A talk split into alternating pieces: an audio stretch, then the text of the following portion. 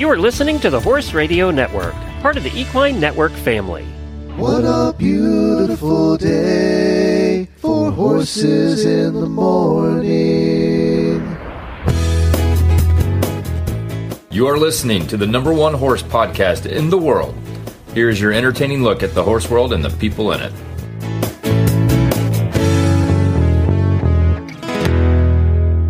I'm Coach Jen in Ocala, Florida. And I'm Mary Kitzmiller from Kemp, Texas, and you're listening to Horses in the Morning on the Horse Radio Network for July sixth, twenty twenty-three. Good morning, Horse World. What is your favorite day of the week? You never stop learning. You never stop understanding. It's more in depth than just riding a horse. Exciting, knowing that for the rest of my life, I could work on this and, and I'll never stop learning.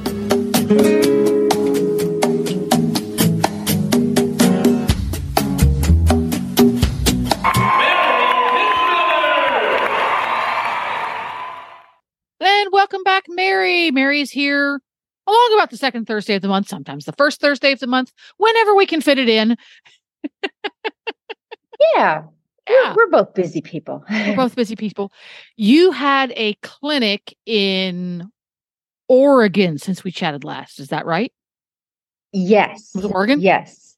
Okay, so we're going to have the gal who organized the clinic come on. We're going to chat a little bit about that. And we're going to chat about your training tip, which is always inspired by something interesting going on. And of course, we're going to answer some listener questions.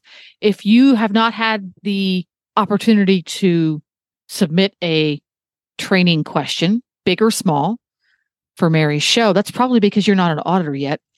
And to become an auditor, you just go to horses in the morning dot com and click on the Become an Auditor banner. It's floating around there on the homepage somewhere.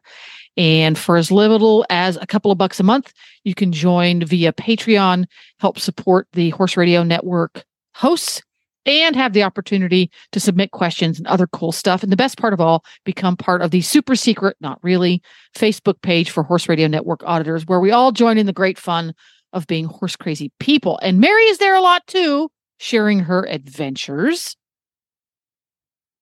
Indeed. So speaking of adventures... Did you have it? Did you, was the adventure out and back from Oregon reasonably quiet this time? Yes. So, um, I, the initial plan was I was going to drive out and my mom was going to come with me because we both made that trip before up to the Northwest, and it's amazing and wonderful. And I love that drive, but, um, you know, we were looking at it and it, it was going to be just a very long journey. And so decided at the last minute to fly. So that was about the only crazy thing that happened. And uh, so I, flew, it was just me, flew out, flew back, and it was awesome. I love Oregon. I seriously would not mind moving there. I, I definitely want to move there actually. That's part, that's a part of the country I have not yet seen, the, the Pacific Northwest. I noticed that you posted some lovely pictures. Did you take the opportunity to spend a few hours looking about and absorbing the atmosphere? Yes. So one of the places I wanted to go back to was the Columbia River Gorge, which goes from Portland out, you know, Portland area out west. And it is some of the most beautiful scenery I've ever seen in the country. And so I definitely wanted to go back out there. So I did stay an extra two days and I went out to the gorge and Multnomah Falls, which is the highest waterfall in Oregon. It's gorgeous. And uh, the other thing that I uh, wanted to see, which I had, I have never been to, despite having been to Oregon a number of times, is uh, I wanted to see the Oregon coast, which was just jaw-dropping. It was gorgeous. Of course it is. Now, you work with must. You do a lot of Mustang stuff. Are there Mustangs in Oregon? There are. I can't remember the specific H M As, uh, um, but yeah, there are Mustangs in Oregon. I'm I'm like ninety-nine percent sure. Uh, okay, yeah, or, Oregon listeners, hop over onto the Facebook page. Say, tell us all about the Oregon Oregon Mustangs. Very interesting. Oh, yeah, and we had a few in the clinic. Okay. Oh, did you really? I'm remembering. Yeah, we had some Oregon Mustangs in the clinic. Duh. Duh. So each month we do a training tip. That's how we start out our show after we catch up on Mary's cra- Oh, that was the other thing. I saw your posts about the chickens who are not yours. Bring us up to speed on the latest from the chickens who are not yours. Give us the background first and then how the okay. family situation is going. So my lovely neighbors um, have, uh, so the property next door actually was bought by this guy in California, some real estate guy, and he's been renting it to uh, to the tenants for the last several years. And so I've had a revolving door of neighbors, and it's a familiar pattern of they move in, they get a bunch of animals, the animals cross over onto my property, and then they're my problem. And so I've had stray donkeys and dogs and uh, a horse jump the fence once, uh, lots of chickens. Uh, I've had sheep come over the, and then give birth, and I had to bottle feed my neighbor's sheep. Uh, yeah, a I've had a yearling bull um jump the fence into my place. So it's just, it's, it's so much fun, such fun. Uh, but this last group of neighbors have lived there for the last few years. And in addition to their dogs uh, that come over all the time, um, I get all of the neighbors' chickens. Like, I think there's like thirty of them at this point. When, when you have uh, free range chickens, they take that literally. There are no boundaries when you're a free range chicken. Yes. And I'm one hundred percent sure my neighbors don't have any kind of coop um, or anything like that. They just get the animals and then sprinkle them about and let whatever happens happen. So uh, because I do have several structures that are very chicken friendly on my place, you know, that used to be coops. When we had our own chickens on the property, uh, the chickens, of course, come over and hang out with us. And so I have a lot of chickens that really pretty much live here, but they're not my chickens. So I always joke about, I post pictures of them on Facebook and say, these are not my chickens. And um, so I've got a bunch of chickens. And then recently a couple of uh, boneheaded guineas, like by boneheads, I mean, they're not bright. Uh, so a couple of guineas have taken residence, and their favorite pastime is to come over to my place and uh, go up to my trailer, which has shiny aluminum sides, and they um, squawk at their reflections and peck at my trailer incessantly and poop all over the steps on my trailer. You need, you need to go to the Dollar General store and buy a couple of those cheap plastic mirrors and put them elsewhere to give them a better target. Oh, put them, maybe put clever, them over near yeah. your, your neighbor's property. Yes. Yeah. Uh, so yeah, I've had these guineas that, you know, and guineas are pretty loud. They're really good alarm animals. Uh, they're, they just, they squawk anytime anything's out of place. Uh, and so there's two of them. And so they recently showed up the other day with baby guineas, which I can't remember what they're called. They're not chicks, but they're tiny, tiny guineas. So now I have a whole new family living at my place, and it's wonderful. But I guess compared to the other stray animals we've had of theirs, uh, chickens and guineas, not a bad thing. They're keeping the bug population at bay. Well, that is true. That is the one thing guineas are good at, is they are ravenous consumers of insects of all sorts.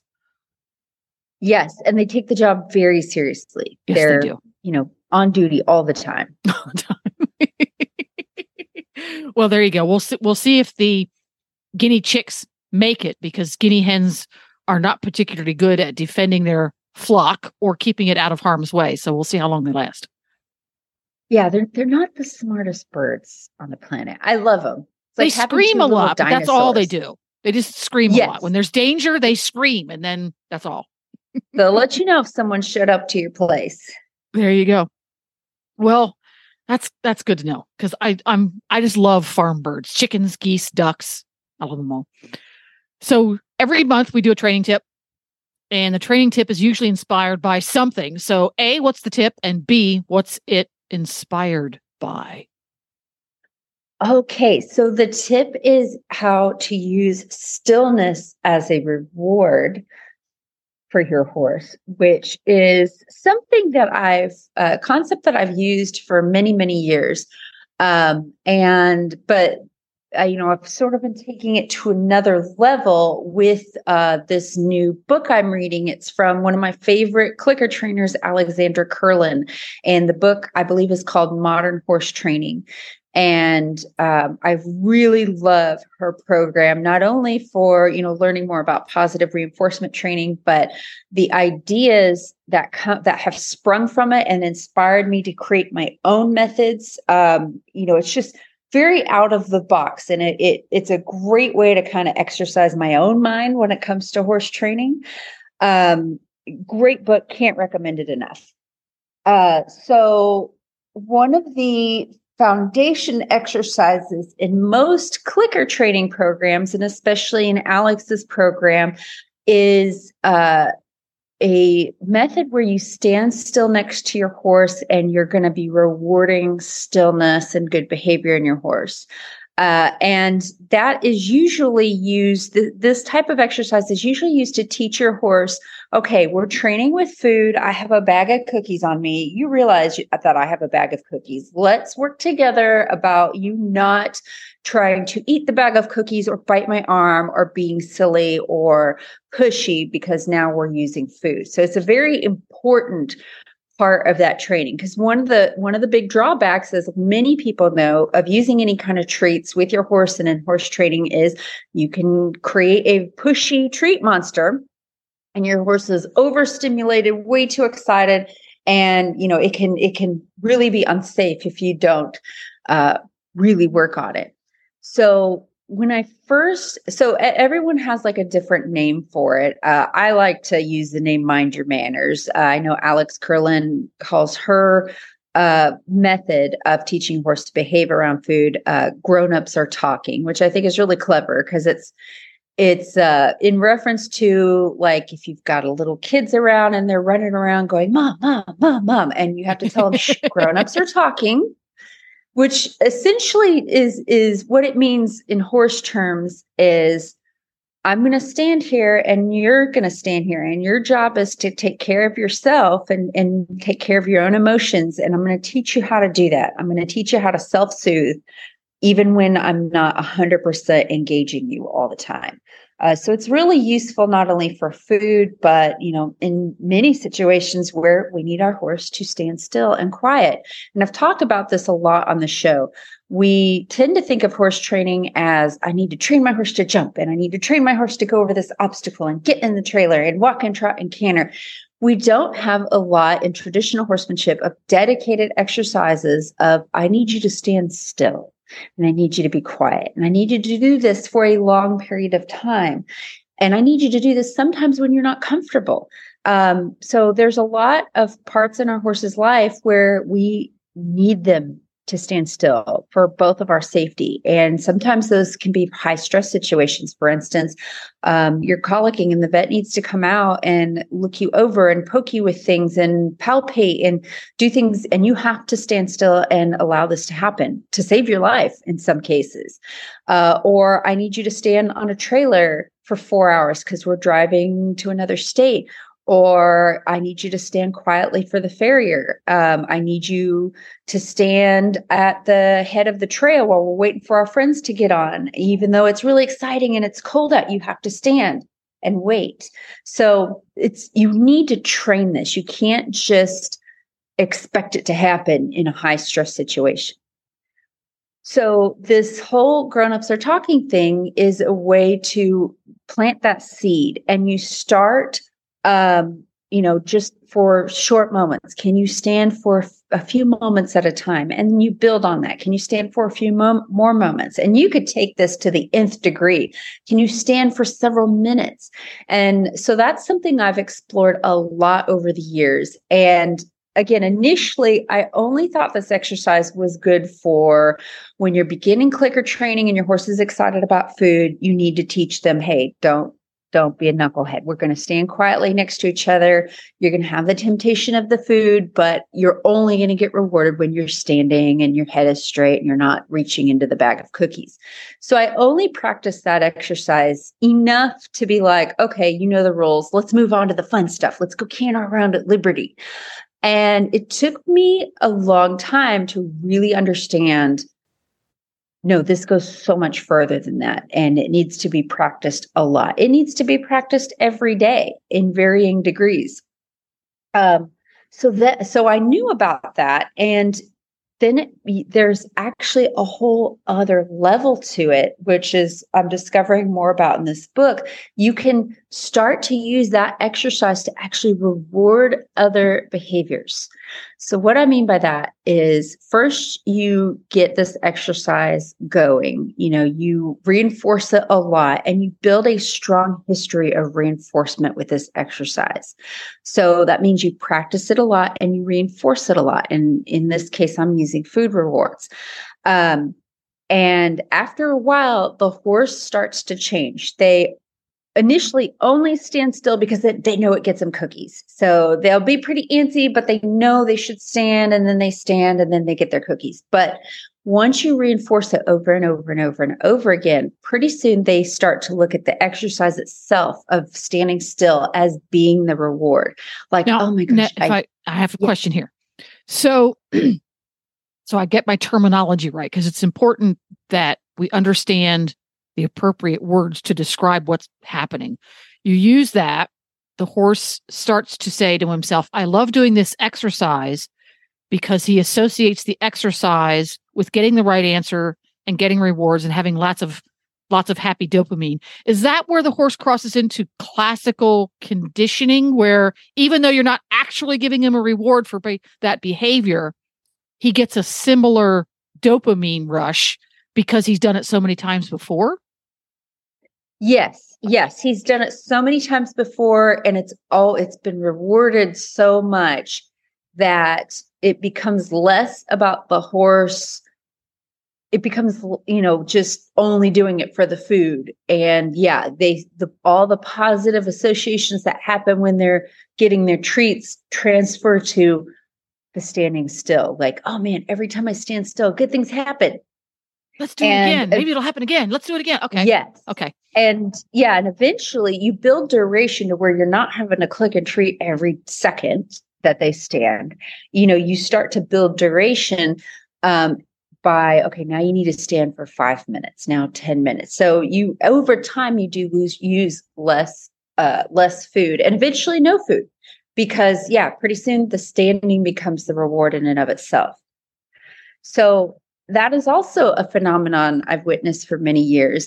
Um, so then there starts, you can add another layer to this of chaining other behaviors to this standing still behavior, if that makes sense. So, so explain what the, chaining is. Yes. So you're literally taking two, two things that you want your horse to do, and you're linking them together, and you're using this to create more complex behaviors. Uh, so, um, you know, you can use it to create little patterns. Like, you know, I could chain a reining pattern together where I, you know, initially when you're clicker training, you're, you're clicker training one behavior at a time, but then you'll start to say, okay, now I want you to do this, and then I want you to do this, and then you'll get the click, click and treat. And then you'll chain another behavior to that. Okay, now you have to do three things. So like if you think about it in dog training, um, a dog fetching is several behaviors chained together. So it's the dog sitting still in front of you. It's the dog coming to you. It's the dog going out to get something and then finding it and picking it up and bringing it. You know, all of that is like several different things chained together, if that makes sense. Okay. Um. So the exercise that I'm doing a lot of in Alex's book is, so you've already established you stand next to your horse and they stand quietly next to you, and you've rewarded that a whole bunch. You've built duration where they can stand next to you for long periods of time without demanding a treat or getting antsy.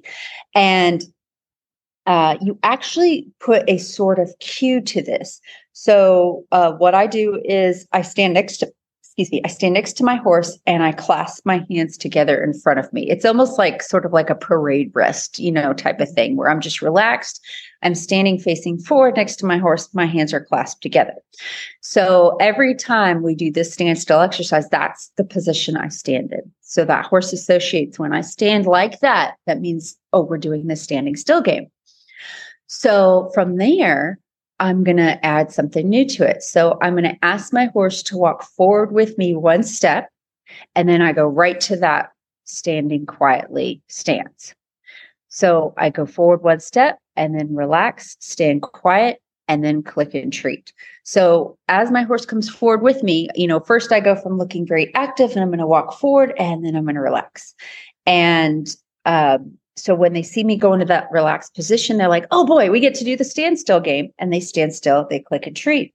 So then I'll add more to it. So then I'll take two steps forward and then relax, and then three steps, and then four steps, to where you're walking along with your horse. And every time they see you relax, they relax. So this has, this can affect your riding. Cause that's what I, I want that horse, no matter what I'm doing with them, to read my body language. When I relax, you relax.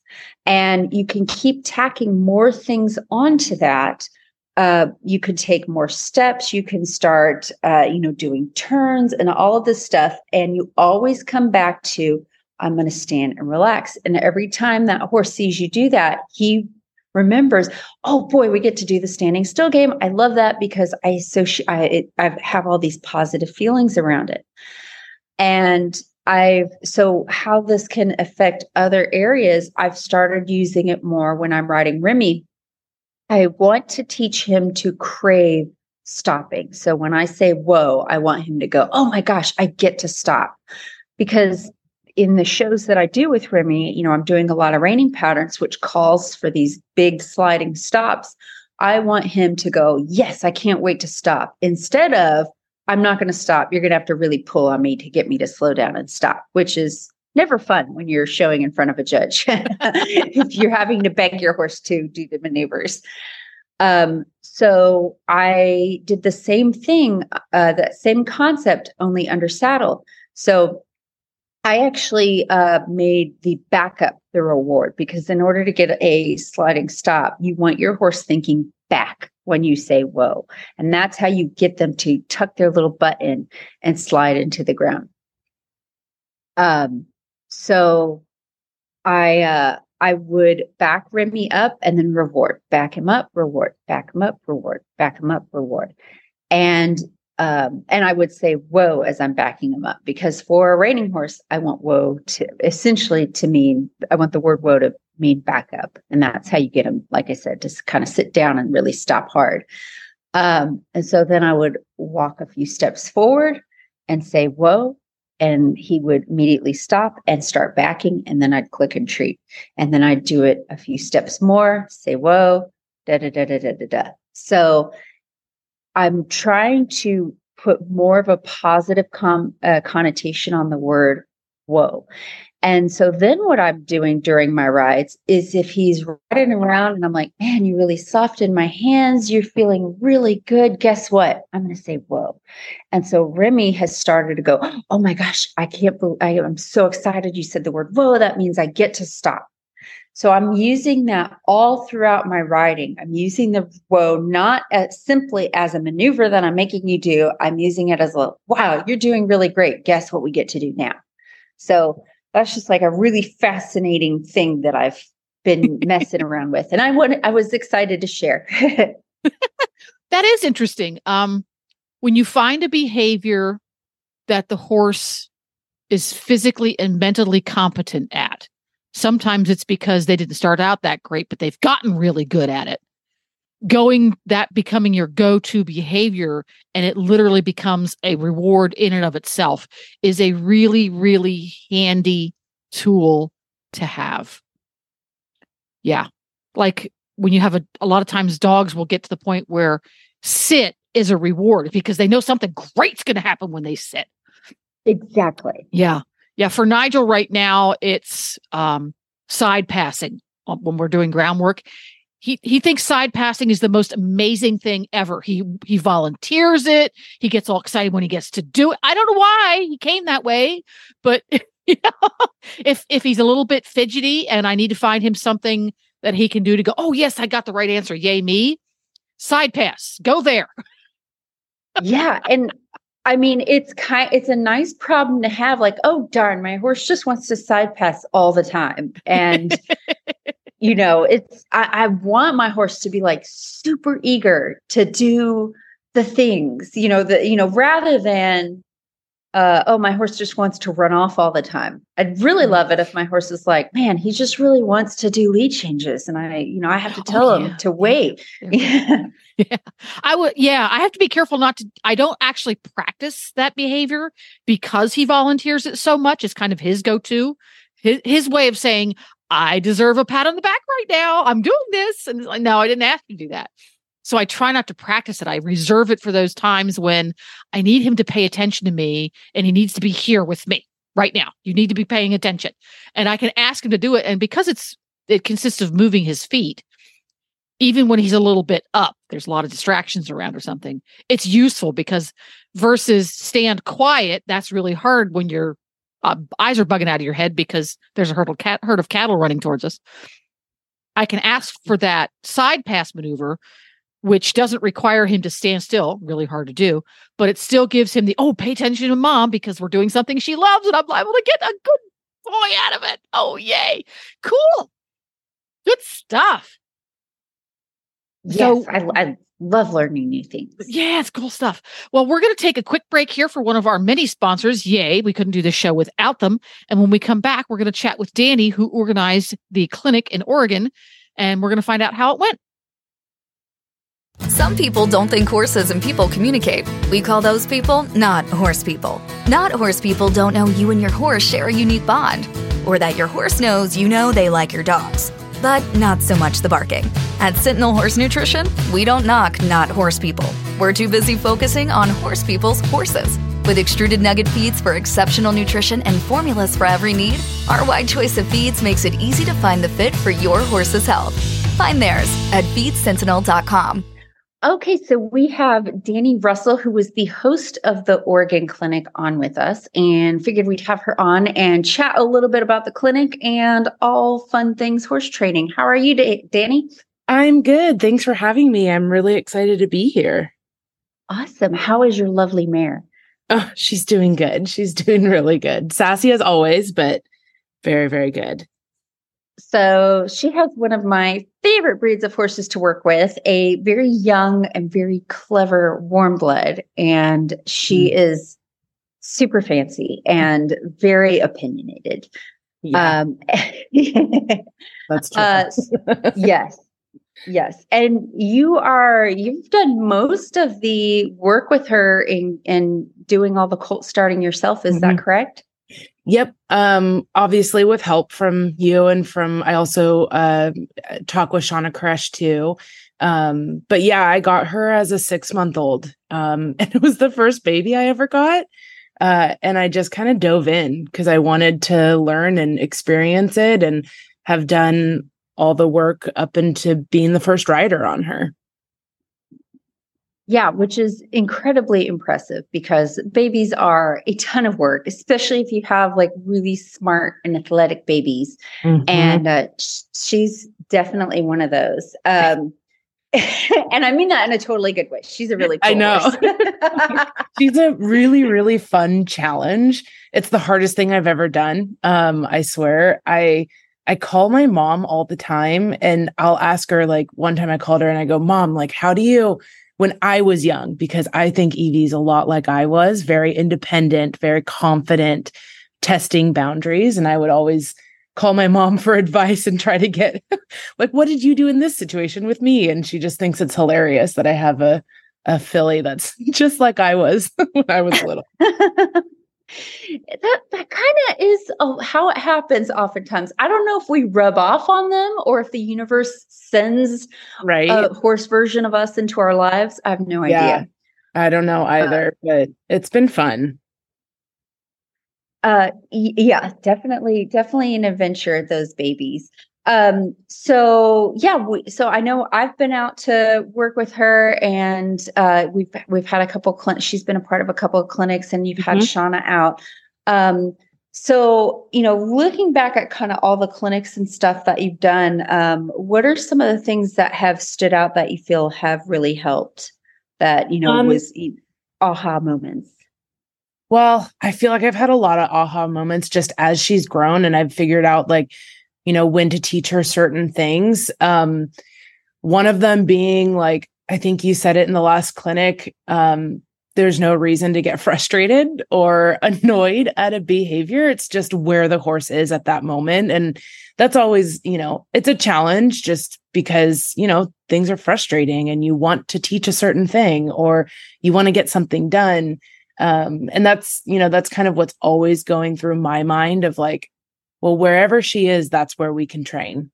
Um, and sometimes I have to turn on meditation music from my Spotify just to be like, just breathe. And it is okay. And if it takes ten minutes to put the bridle on, we're going to do it in a calm way. Um, so that's been really, really helpful. And then just as a whole, being able to, you know, have different tools in my toolbox of how to manage certain behaviors or how to help her understand what we're trying to do has been really helpful. And, and because I've done it myself, I've been trying to Um, you know, get a lot of education from from different perspectives on how somebody might train something, because that way I can kind of figure out what makes sense to me. Um, and you've been so great in that, because I feel like the clinics with you have been really conversational, which has been so helpful in talking through, okay, well, I might do it this way. What are your thoughts? Um, and that's been just so like, like such a value add um, to my learning and her learning. Okay. Well, I'm glad that was helpful. Yeah. Uh, and yeah, I think that was kind of a, a theme on this last clinic, because we did have, uh, some young horses and some very green horses. Mm-hmm. And, you know, I, I know that, you know, some, sometimes we find ourselves in like, man, I just don't know what to do, or I've been trying this and it's not working, and feel those feelings of frustration. And I know my go-to thing when I feel that creeping up is I start to get a little less like pragmatic and sensible about it. And I start wow. questioning all my life choices and wondering what the heck yeah. I'm doing with my life. And, you know, why, yeah. why didn't I go into accounting? yeah. So that is very hard to overcome. And I've spent more than my fair share of time crying over horses and, yeah. uh, yeah. and just being out in the middle of the arena with a horse, just bawling. I've totally been there. Um, but I did start to experience a change over time to where I really stepped back and I'm like, oh man, I have not had a really frustrating, upsetting horse training day in a long, long time. And I think the change occurred. I've been fortunate enough to work with lots and lots of young horses, mm-hmm. which, you know, it's one of those things. If I could bottle that up, that experience of working tons and tons of different horses up, and give it to people, and they could have that knowledge as well. Because what happens when you do that is you realize that this is just part of horse training. This is just yeah. what it is, yep. especially working with young horses. Um, you know, things come untrained, something that you practiced hundreds of times. One day you come out and they've act like they've never done it before. Mm-hmm. And our knee jerk is to be like, what's wrong with you? What's wrong with me? What's wrong with this situation? Um, but after a while, you just start thinking, oh, okay, well, I guess we'll work on this today. And mm-hmm. that's what we work on. And yeah. I think a lot of people don't understand that just because something's fallen apart, it's not going right, it does not always mean it's your fault. It doesn't yeah. mean it's a bad horse. That's just, this is totally normal. This is yep. what happens. And yeah. We, and I, yeah. yeah. And I think also like it, it's so much highlighted with young horses. And especially if someone like me, you know, this is the first time that I've had a young one, you kind of feel like, oh my gosh, I've done everything wrong. Or I'm at a put, like, I swear that she was better than that. Or I swear that I taught something. And it's that constant reminder of like, yes, but remember, they're toddlers. Like, toddlers forget stuff and they have challenging obstacles. And like, you have to remember that, okay, it's okay. I'm not dealing with, you know, the mental, the mental capacity of another thirty year old. Exactly. Yeah. Exactly. And it is kind of insane when we think about it, that we're actually asking these giant toddlers, like, you need to be really chill for like the next hour and let me do all this stuff and don't, don't be crazy about it. You know, I mean, that's, yeah. it's, it's a testament to how horses are just amazing to work with, because they're like, okay, yeah, you can ride me around, you know, know. that they let us do this. Yep. Um, especially these, you know, it's, it, we're dealing with a thousand pound babies, um, yeah. which is, it can be a little daunting if you think about it. Um, and yeah, I think, I think that was, that was something that we saw come up, um, with a few different horses. Uh, and we did a lot of like, you know, feet handling and stuff. And, and that was something else that, Uh, especially with the feet handling, that was something else that really stood out in my mind about getting the horse ready for the farrier. Because I know, like Evie, that's been a really, it's, it's been a continuing journey with yep. her and a couple of the other clinic horses. And after the clinic, I really sat and I brought it up once or twice in the clinic, but I really thought about it. And I thought about, what are all the things that have to go right for that horse to stand perfectly for the farrier to do like a twenty minute trim or like a fifteen minute trim? It doesn't really take that long if yeah. everything's going correctly. And so it seems like something that's so simple, but you have to get a lot of things working. You have to have a horse that will stand still for a long period of time, which we just talked about earlier in the show. You have to have a horse that will let you touch all four of his legs inside and out. And then he has to willingly, willingly give you all four of his feet. And then he has to stand there and let you hold his feet for a long period of time as you're kind of twisting and looking at his heel angles. And then mm-hmm. he has to put up with all of your tools, you know, clipping his feet and rasping on him and hoof knife and all of that. And then he has to stretch his feet forward and put him on a hoof stand, you know, in awkward angles. Um, and then you have to repeat all of this with a totally strange and new person that they only see, uh, you know, every six weeks or so. Yeah. Uh, so there's a lot. And, and again, you know, try doing this with a horse that has the mental capacity of a toddler and that kind of attention span. And you have to be able to repeat this over and over and over again. Um, so, you know, it really kind of shows you all the work that's going to be involved in actually training your horse to accept all of these things, because it goes so much further than just let me pick up your feet. Oh, yeah. Yeah. And I mean, you highlight the most, like the most challenging part is the attention span. It's, it's that, you know, maybe they can do all of those things, but sometimes it's like, you know, they get to a certain point because they've been a little wiggly and we're taking a little bit longer. And then they're like, we can't do it anymore. I can't stand here. So it's that challenge of keeping their mental capacity there. Yeah. And, you know, that's one of the things I see in dog training and on the positive reinforcement side of horse training is, you know, you do mm-hmm. exercises to get the behavior started, like to teach, like, hey, pick up your feet. But yep. you also have to repeat those same results in higher stress situations, um, yeah.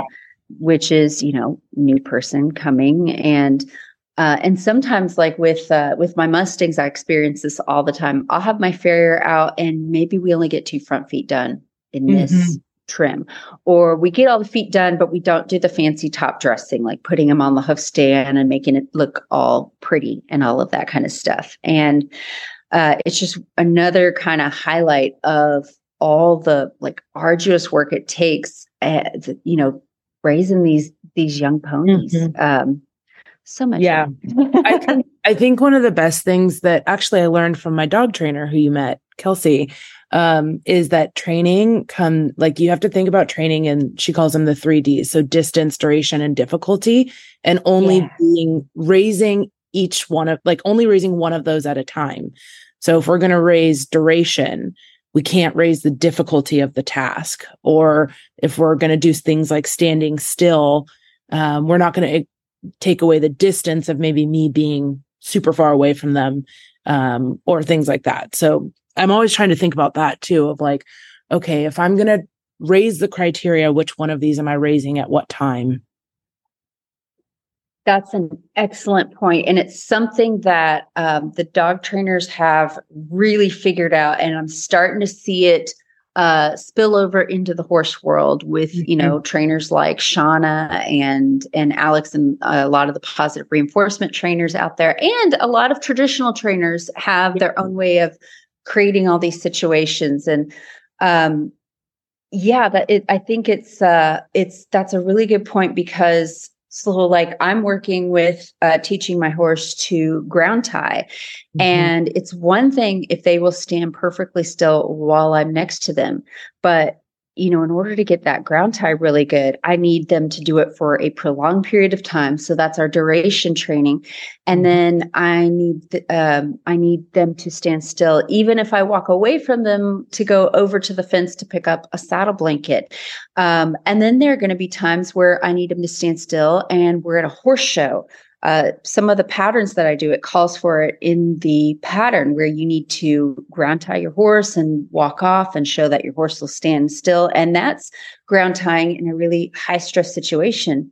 And to work on those, you don't just do it all at once. And if you, if you're working at one at a time, you're going to sacrifice uh, some of the other elements. So if I'm working on walking away from my horse, Uh, in the ground tie, let's say my horse, I've built up duration to where he'll stand still for three minutes.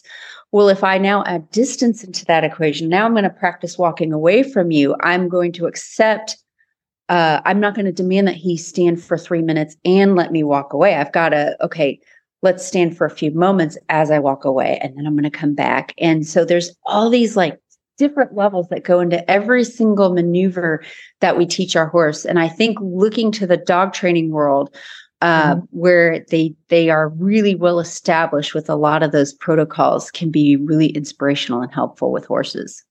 Yep, absolutely. Um.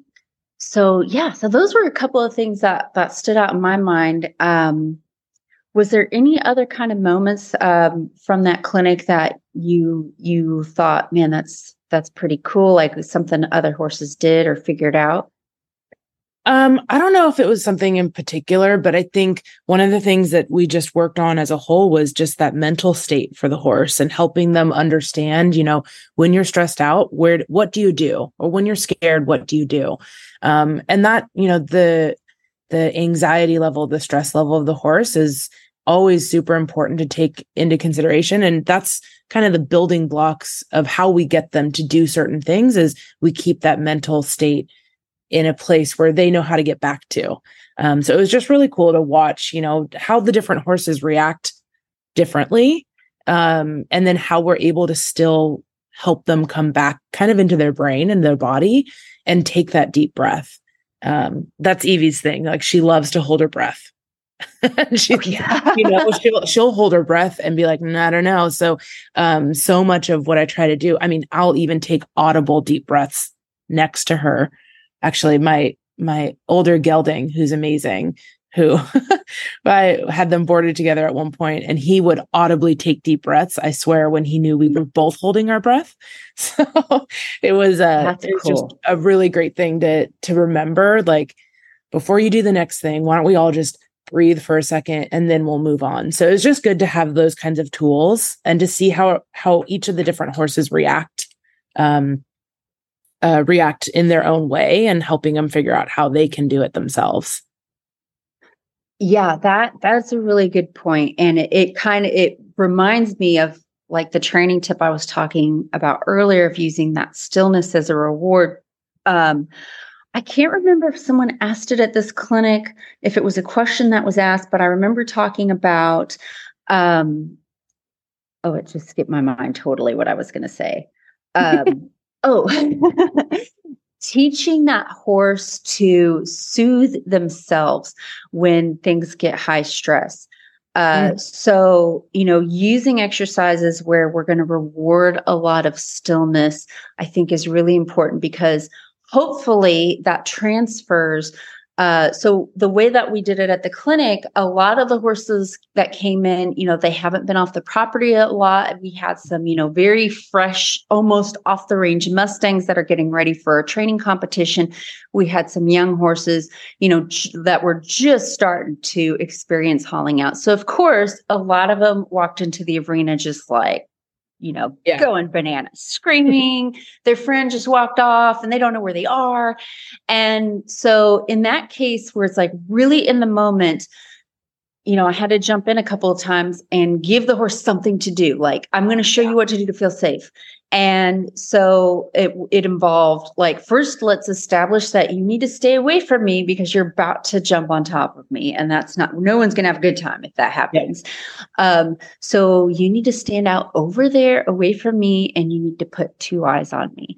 And I don't look at that exercise as a sign of like subservience, like I'm the alpha and you need to put two eyes on me to show me respect. It's, it starts out merely as a, if you're facing me, I can keep a hold of this lead rope because if you run backwards, I can stay with you. If you go sideways, I can stay with you, but you can't turn and run off or run past me because then I'm going to let go of the re- lead rope. I won't be able to keep up with you and you might kick me as you go by because you're so, so that, that had to be the starting point for a lot of horses of you need to get back and you need to face me. And, um, more often than not, you give those two very simple requests, but it's very hard for them in that moment. Um, but after a while of just reminding them, hey, you need to stay back there. I want you to put two eyes on me. Um, you see the horses start to calm down. And in a situation where I'm able to train all of this at home and everything's much calmer, more relaxed, I want to build a really solid history of teaching the horse, hey, if things get stressful, here's what I want you to do. Because for me, um, I have two different types of groundwork that I do. I have the groundwork that is going to get my horse a solid citizen for all the things I want to do with my horse, you know, riding and hauling and all of that stuff. And then I have what I consider the fun groundwork. This is where we're going to start getting advanced and we're going to play with things like liberty and in handwork and balance and collection. So that latter one, I could do that for hours a day. I love it. I, I work on it every day. But as far as your basic groundwork, the thing that's going to get my horse broke and, and a good quiet horse and the thing that's going to get my horse riding, um, that kind of groundwork, I don't want to get into a spot where I feel like I always have to do a half hour groundwork before I can safely ride my horse. Maybe yeah. in the beginning, maybe the first few years of my horse's life, I always need to check them out on the ground and send them around and all of that stuff. But my goal is to get to where my horse walks out of his stall and he's ready to go. Yep. And And I want to be able to like go to a show and it's cold out and there's no warm up arena. I want to be able to take my horse out of a stall, climb up on, and he goes and shows and does perfect. Now that's a pretty lofty goal and it might take years to attain, but if that's my goal, the things I need to show my horse on the ground where I don't have to take him out and lunge him for hours before I go into the show pen. Um, this, the stuff I need to do on the ground has to show my horse this is what you do if you're stressed, and you need to teach them to have that emotional control, that self-regulation, that self-soothing, because horses, if you don't show them what to do, they will find comfort elsewhere. And that's where you see some of the issues we saw crop up this weekend. They're, they're calling out to their buddies. They're wanting to run to the gate. They're wanting to ignore their person. That's not the horse being bad or disrespectful. That's the horse that's looking for help. So when I'm at home and things are calm, I'm going to do a lot of exercises that are like, if this happens, this is what you do, and it's going to be okay. Yep. Yeah, I think it's super, super helpful. And yeah, I think uh, I think that's just, uh, it took me a long time to realize that because the very first groundwork program I did was very kind of regimented, and I just always felt like, I had to just do this and this and this and then get on. And mm-hmm. it sort of became like a hamster on a wheel. Like we're running around, but we're not really going anywhere. And if you ever want to get to those more advanced levels, like you want to go and do high level dressage, or you want to do, um, you know, serious endurance riding, or, you know, in my case, I want to do fast and fancy reining maneuvers. If I'm wasting my horse by lunging around and around and around, I don't have any horse left to do the high powered maneuvers that I need to do to show at that level. Um, So yeah, there's, there's lots of stuff you can do to start getting it to where you're not having to just go out and go round and round and round with your horse yeah. to just have a safe ride. What? So I'm, I got a quick question. Yeah. Uh, okay, good. How, how many, how I, many I people, how many people were at the clinic? Um, we had eight participants, I think. And then auditors. I can't remember how many auditors we had. Zillions and zillions. So from, zillions, the point, from, yes. the, from the point of view, someone who wants to host a clinic with Mary yeah. or someone else, what would you say to somebody who wants to host a clinic? What would you be, what would be your advice? Well, one, um, find a clinician like Mary um, that you really, really um, look up to uh, and value their, their advice. So obviously that's most important, but also, um, uh, work on, um, figuring out like how you want that clinic to be set up. So I, you know, the, my, Mary and I have talked about this a lot too, on how we want to do it. We do one-on-one sessions, um, throughout the day, which I think we find a lot of value in.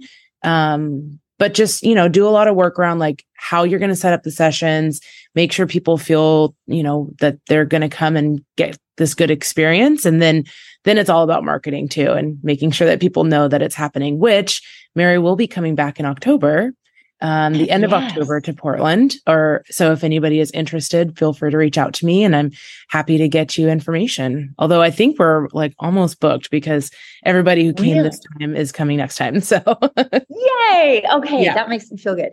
yes. So it's and, and really one more one more question one more question for Dani. Yeah. For someone, again, they're thinking about organizing a clinic, what advice would you have for them to get the word out about mm-hmm. the clinic so that people will want to come? Because that's one of the struggles you have. Yeah. You're going to have a clinic. You're always chewing your fingernails. Am I going to fill it up?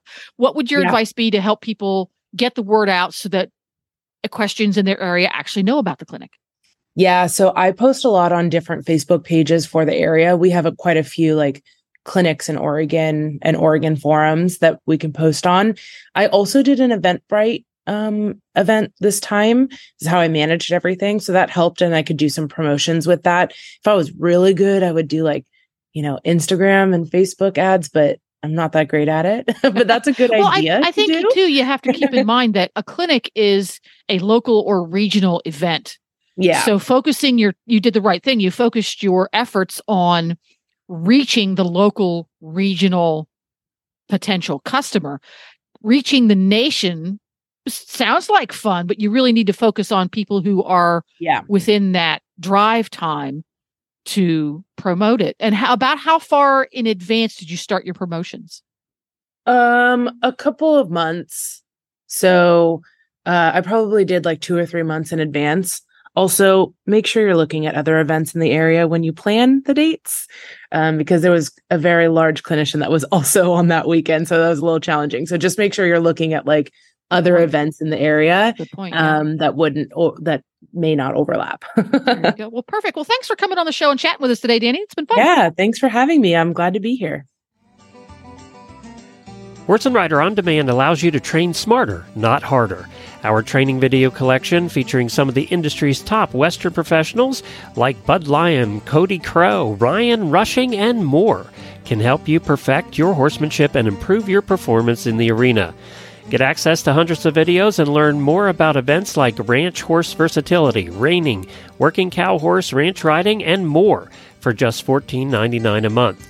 Watch anywhere, anytime. Horse and Rider On Demand can be streamed from any smart device. Visit on demand dot horse and rider dot com to start your seven-day free trial. That's on demand dot horse and rider dot com. So much fun okay. having Dani on. And now it's time for our next listener question. What is it and who's it from? So we have a question. This one's actually from last month. It's a leftover one that I really wanted to get back to. It is from Emily, and her question is, any tips for getting more collection and self-carriage for a horse competing in ranch riding? My horse is pretty experienced, but he can get a little flat and then quick when it comes to the lope work. Um, so that's a really great question. And for those of you who are not familiar with ranch riding, it's a fairly newer um, uh, thing that has gotten really popular uh, in the Western world, especially the quarter horse world. Uh, and it usually involves, it's a pattern class, and the, the horse, the ideal horse that the judges are looking for is a horse that looks like he can go out and do a job, you know, a job on a ranch. And I love this class because they're looking for bright, expressive horses that are, can really extend those gates. Because if I'm working on thousands upon thousands of acres, I need a horse that can trot out and go somewhere. Um, and the patterns usually call for lots of different transitions, even within the gate. Um, so it's like, sort of like super Western dressage. Uh, so they're I like that. Yeah, for, it's good description. Yeah, very Western dressage type, but not Western dressage. It's ranch riding. Uh, but a lot of the same ideals. You want a horse that can show um, a working walk, an extended walk, extended trot, a jog, extended lope. And you want that horse, you don't want that horse to be super bridled up, but you do want a degree of collection and self-carriage, a horse that's really using himself in balance and using himself correctly. Um, so, and, and unlike, uh, traditional dressage, these horses are usually shown with a drape in the rein, so not a lot of contact. Um, you can pick up your horse and have them in the bridle, but they really want to show a horse that's moving freely and has got that degree of self-carriage. Um, so in order to work on this with a horse that wants to kind of flatten out and start kind of riding downhill, and Uh, therefore they speed up because they're, they're dumping all of their weight on their forehand. So it's kind of like the horse is running downhill. They have to speed up to be able to keep up with themselves. Um, so I would actually use the elements in your pattern to train more self-carriage. So especially for the lope. So one of my favorite things to do, um, with my horse is to work on, uh, lope to walk transitions. And I also really like to do this as the warm up at the show. So I don't want my horse to think we're going to go in the ring and run really fast. So when, you know, they open the arena for a few minutes before they start the class and they let the riders in to do some warm up, I go around, I don't practice the pattern um, a lot. I really go and do walk, lope, walk, lope, walk, lope over and over and over. And that helps prepare my horse for all the transitions we're going to do, but it, it it's a very calming exercise. And so I will ask my horse to pick up a lope from the walk, and I will only go, like, I'll use the rails on the fence as a marker. I'll go a couple rails down the fence and ask him to walk. Um, so for your horse that's rushing due to anxiety, if you're always just letting him go a little bit and then bringing him back to a walk, it gets your horse to start checking in with you instead of just blasting into that lope and running off. Um, it's also good for a pokey horse who doesn't really like to pick up the lope out of the walk because you're practicing that over and over. Um, but for the horse that wants to kind of flatten out and dump all their weight on their front end and go faster, by bringing them right back to walk after the lope, you are making that horse redistribute his weight on his hind end. Um, and you're practicing that over and over. So if your horse is kind of falling into the bridle and you could feel them just like flatten and fall and hollow out and fall on their front end, I would add the element in this exercise of pick up the lope, and then I would actually pick up my reins and soften them into that walk. And if they feel heavy in my hands, I might go all the way down to the stop and ask my horse to back. I do this all very gently. It's not a punishment. It's, it's just a reminder. I will I will ask for softness in that backup. Now, something that's really in style in the reining world is they have the back horse backup with their head sort of in the dirt and they're kind of behind the bridle and the horse is really scrambling backwards. I don't know why that became fashionable. I hate it. I actually want my horse, while staying soft in the bridle, I want him to lift their pole because that helps them free their shoulder up, if that makes sense. So I don't mind. They, their head does not need to be down and in the ground in the back up. I want their poll elevated to a certain extent while still keeping softness in the bridle. And I'm going to just keep gently asking for that back up until I feel them lift their shoulders out of the ground. And then I will stop and wait for a few seconds, and then I'll start that all over again. So you can do this if you're loping around and you just feel your horse just get real hollow. You can ask them to soften in that lope, but if it's just not really working, I will just draw on them. I don't say the word whoa. I don't want a sliding stop. I'll draw on those reins and just gently bring my horse down through the gates. So lope to trot, to walk, to stop, to back up. And that not only helps get your horse to start redistributing that way, it'll also help your stops become much softer and keep your horse's front end freed up in the stops. So that's the main thing I would do. And you could do walk to lope, but you can also do lope to trot to lope, um, lope to walk to trot. Just I would do transitions over and over and over. And let's say you're doing these walk to lope transitions and you pick up the lope and your horse feels great. Let them lope a little longer. Let them go out somewhere and, you know, let them know you're just going to leave them alone when they feel really good. And, you know, as you probably know, this is, it's a conditioning thing. It's like if I started Pilates tomorrow, I could probably only hold a plank right now for like five seconds. But over time and with lots of practice and conditioning, I'll be able to keep my core engaged and hold that plank longer and longer. But I, I couldn't go into a Pilates class tomorrow and hold a plank for a minute. It would be killer. It's the same way with the horses. You've got to put that conditioning on them. So it just takes lots of gentle repetition, but you can definitely get there. Pretty cool. Pretty cool. And it that's It's so hard because collection can look so differently with different types of horses, different um, disciplines, but there's certain things that are universal, right? The collection yeah. is collection from that point of view. The the pole might be a little higher or a little lower. The tack is going to look different. The amount of contact that you see might be different, but that doesn't mean the horse isn't moving forward and through his back in the same way. That that stays the same. Yeah. Yeah, exactly. I mean, and any horse of any shape can learn to engage and collect. And it looks a little bit different for every horse, depending on conformation and, and training and all of that. But right. Yeah. And uh, well, the horse's yeah. strengths, the horse's natural athleticism, the rider and the person working with the horse is going to come out looking different because what I can get a horse to do and what an Olympian can get a horse to do are going to be two different things. So keep yes. keep your goals lofty, lofty, but your expectations reasonable. Exactly. Yes. There That's a great way to put it. There we go. And speaking of expectations, I expect to keep the flying insect population around my horses at a reasonable level over the summer. So let's hear a little bit from Spalding Labs about their all-natural fly predator control system. If you have one or two horses or you have twenty, thirty or more, fly predators will make the difference between heavy infested fly problem or a no-fly zone. Spalding Lab fly predators, catching these flies before they become an issue. So this is the spot where I get to ask Mary a question. It's a perk of being a co-host with Mary. Something that fidgety horses struggle with, and we have a fidgety horse. His name is Scooter.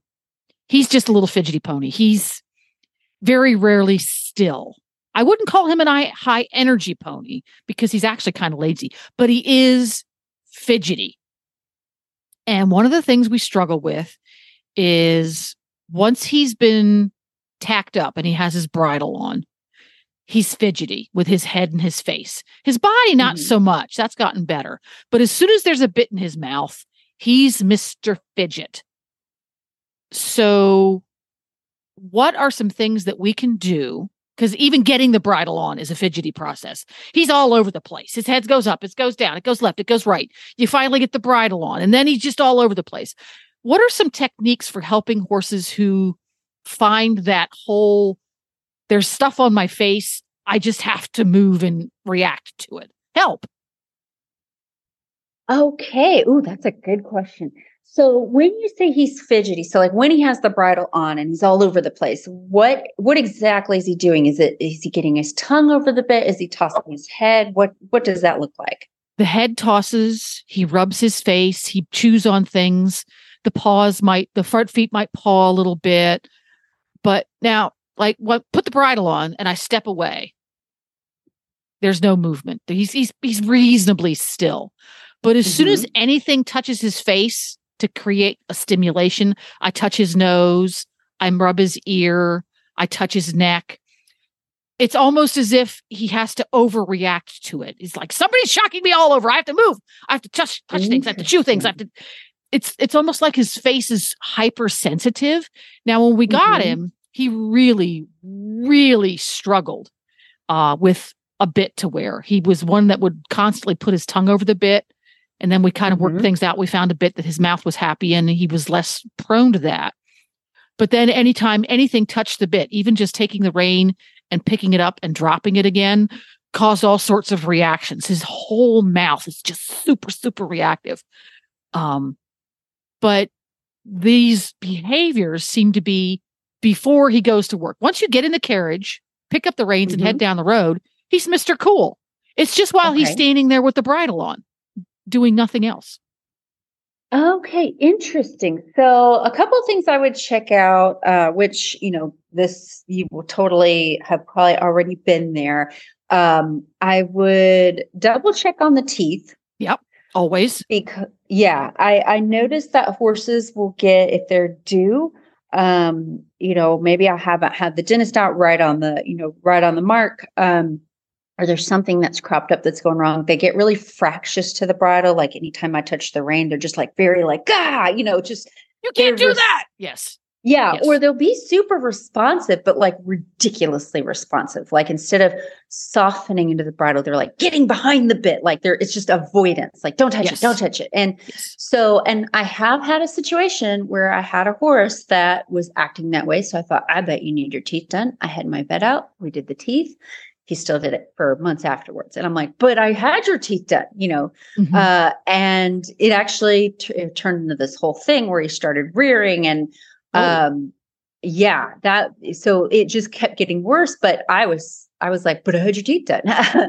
so, uh, I had, I was lucky enough. There was like an equine dentist, like this is all they do, who was in the area. And I thought, even though he wasn't technically due, cause I'd had his teeth done, I had, I was like, well, why not have the dentist look at him? And he turns out he still had very sharp points. It was almost like the vet didn't do anything. And he had ulcerations all deep in his cheek. So with him, it very clearly was a pain issue mm-hmm. that we had to deal with. Um, so again, that's something that I know you're on top of, uh, but it, it and would he, be something he that is was- that reactive pony in that when we got him, sharp teeth, you know, that all got taken care of a long time ago. But if he's got one sharp tooth, it's the end of the universe. Yeah. So he's that pony. It, when the yeah, when the vet comes out, we have a veterinarian who is a dentist, like you did. Um, he'll come out and he'll do him, and he'll do Nigel and he'll do Scooter. And Nigel will have Nigel and Scooter can have the same amount of sharp stuff. Nigel, you would never notice, and Scooter is rolling on his back with his feet up in the air and his X's in his eyes. he's, he's that guy. So yeah, we yeah. have to keep very, very close tabs on the condition of his teeth. And like I said, he was this way when we started with him, mm-hmm. and the being fussy combined with having a history of my mouth hurts has created this habit. So make sure his teeth are good. Okay, next step. Yes. And uh, so, you know, things like that, uh, you've done your diligence with the bit. Um, that was going to be something else I suggest is like, okay, see if diff- different bit helps. And, yep. you know, there are different headstall shapes that you can get. So all of those things, definitely something worth looking into or revisiting if you've already done it. Um, so the other thing that really struck me is you say getting on the bridle is a challenge. Well, and here's here's and, the funny part, because he used to be, you had to chase his mouth around to get it on. Mm-hmm. He doesn't do that anymore because I did the put a mint in your hand when you put the bit in. So there's a mint attached to the bit. So mm-hmm. now he reaches for it, but it's not a nice, calm, quiet reach. It's, ah, yeah. Yeah. It's very like a stress, like I'm going to eat this cookie right now. Yeah. Yes. Um, what have I done wrong? uh, I, it's not, I don't think it's necessary. I think he probably has had, like you said, had this baggage already. Um, One uh, one area where I will see horses do this, um, if it's not an actual issue with the teeth being sharp, it can still be related to the teeth. So I see this problem crop up in horses that have had an experience with the bridle where someone at some point in their lives um, did not take the bridle off smoothly. And they do the thing that it's happened to all of us where you're trying to get the bridle off and the horse shoots his head in the air and that big gut becomes like trapped behind his teeth. And you're pulling down because your horse is now a giraffe and they're pulling against you and the bit has hung up on their teeth and eventually it rips out of their mouth. But And it only takes one time of that happening. After that, they're like, you just keep that thing away from my face. Um, yes, and they that become, is really, you see that a lot, especially with people who have tall horses and, and arms yeah. closer to the ground. Yes. And sometimes it just happens so fast, even though you were doing everything right, they just had a big reaction and just the angle of where everything happened, the bit got stuck, they pulled back, it finally rips out. And then after that, you're like, you don't ever put that thing in my mouth again. um, so, you know, it could be that in a previous life, someone was careless and kind of ripped that bridle out of his mouth, uh, a time or two. But again, I've seen it become a deeply ingrained habit where they just had one bad experience with it. So in that case, I, uh, and we actually dealt with this in the clinic. So Dani's mare, Evie, Um, had was beginning to develop this problem of do not put that bit in my mouth. And, you know, she would you'd get it in her mouth. She'd throw her head up in the air, get real fussy about it. And then once you're once you go on with your day, they're fine. But it's just that initial little fight that you're having with your horse every day. And over time, this can get worse and worse to where now it's this huge issue that we have to dedicate hours and hours and hours to fix. Um, So if my horse is difficult to bridle one day, or I've noticed it's happening a couple days in a row, I will stop everything else I'm doing. And this is our thing now. We are working on bridling and I will not go on until this is going significantly better. Because if they start out your ride with a fight to get the bridle on, even, you know, it, it it's going to permeate throughout your ride.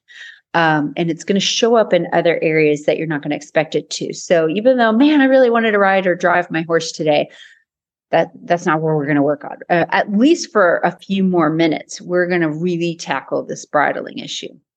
And Uh, for this, depending on the severity of the problem, I actually will take the bridle out of the situation. Um, And I will start with my hands. Uh, and a lot of horses that I work on that are difficult to bridle, I will find they don't even want me touching them on the face. I'm like, okay, well, we're not even going to get to the bridle. We're going to work on you let me touch your face. And that isn't just rubbing them between the eyes. That's like, I want to be able to put both hands on either side of your face and give you a good rub everywhere. I want to put my hands over your eyes, around your ears, up and down your nose. Um, I want to be able to hold your nose in my hand without you pulling away.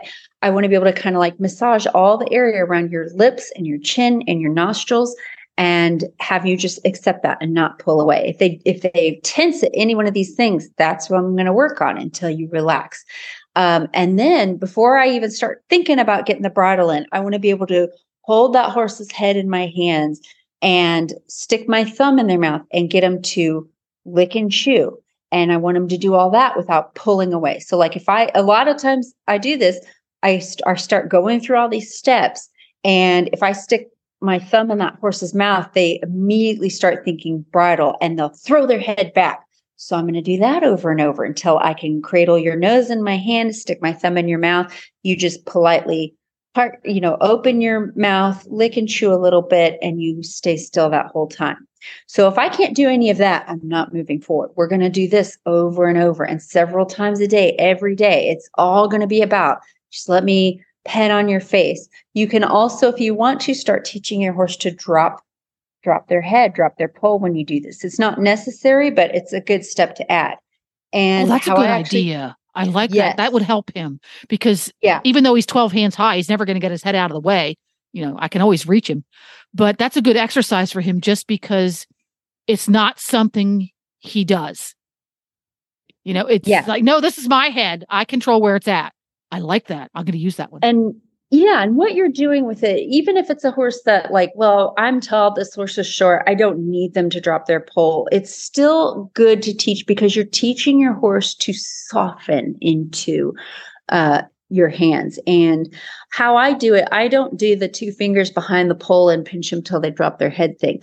I will, as I'm rubbing their face, they, at some point, they're going to drop their pole a little bit, whether it's accidentally or it's them actually giving to the pressure of me rubbing on their face. But anytime that pole drops, I'm going to take my hands away. And that's how I teach them. Like when I start rubbing on your face, just soften that head and neck and drop that pole. Now, I don't want them to throw their head down in an effort to evade. So if they're doing that, I stay with them. I'll like crouch down and keep rubbing on them until they soften. You're looking for just like a little pole drop in softening into your hands. So if I can get that working pretty good, I'll do another step before I bridle. I uh, I use a really long lead rope when I'm doing my groundwork. Um, so it's like a twelve to fourteen foot long lead rope, and it's big and soft. It's that kind of marine rope.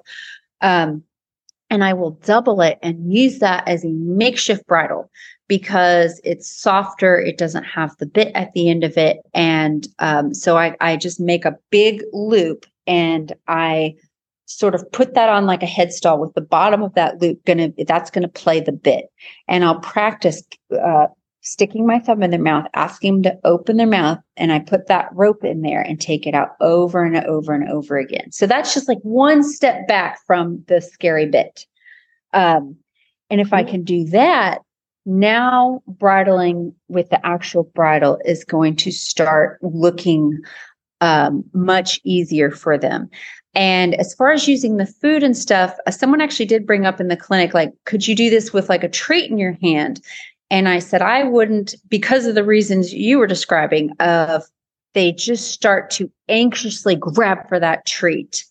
Um, the emotional and, control aspect is not there for him. Yeah. It's just, they're already kind of overstimulated yeah. um, with yeah, this scary exercise. And now you've brought food in. So it's, uh, it, it'll get them to like, snatch at, you know, your hand, which I yeah. don't want. Uh, yeah. But you could like drizzle something yummy on the bit so that once it's in their mouth, they're like, oh, yeah, this is good, quite lovely. Yeah, that's different. Um, yeah. Yeah. Yeah. It's a little less intense. Yeah. Uh, so there's no chewing involved would... either. Once it's in there, it just tastes good. Yeah. Yeah. So yeah. my guess is that the fidgetiness when he's got the bridle on is stemming from the act of getting the bridle on. So yeah. go back to that point and see if there's any changes. I like it. I'm going to put them to work. We'll hear about it next time. So for folks who want to follow what you do, have you trained their horse, give the clinic, et cetera, et cetera, et cetera, where is an appropriate place to find you?